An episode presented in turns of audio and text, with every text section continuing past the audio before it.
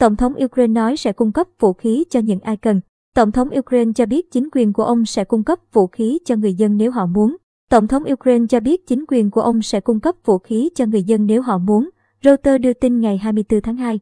Cho đến nay, các lực lượng Ukraine đã bắn hạ 6 máy bay chiến đấu và một máy bay trực thăng của Nga để duy trì quyền kiểm soát các thành phố quan trọng.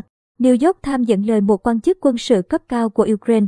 Quân đội Ukraine hiện cũng đẩy lùi các cuộc tiến công của Nga tại hai thành phố lớn, Chernihiv, ở phía bắc gần Belarus và Kharkiv, ở phía đông bắc gần biên giới với Nga. Quan chức này cho biết thêm, Tổng thống Ukraine ngày 24 tháng 2 ban bố thiết quân luật khắp cả nước sau khi quân đội Nga bắt đầu thực hiện chiến dịch đặc biệt ở miền đông nước này.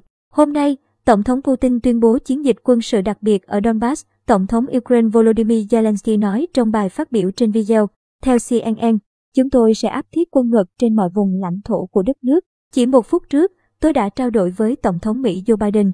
Mỹ đã bắt đầu huy động sự hỗ trợ của quốc tế. Ông nói, điều tôi cần từ mọi người lúc này là sự bình tĩnh.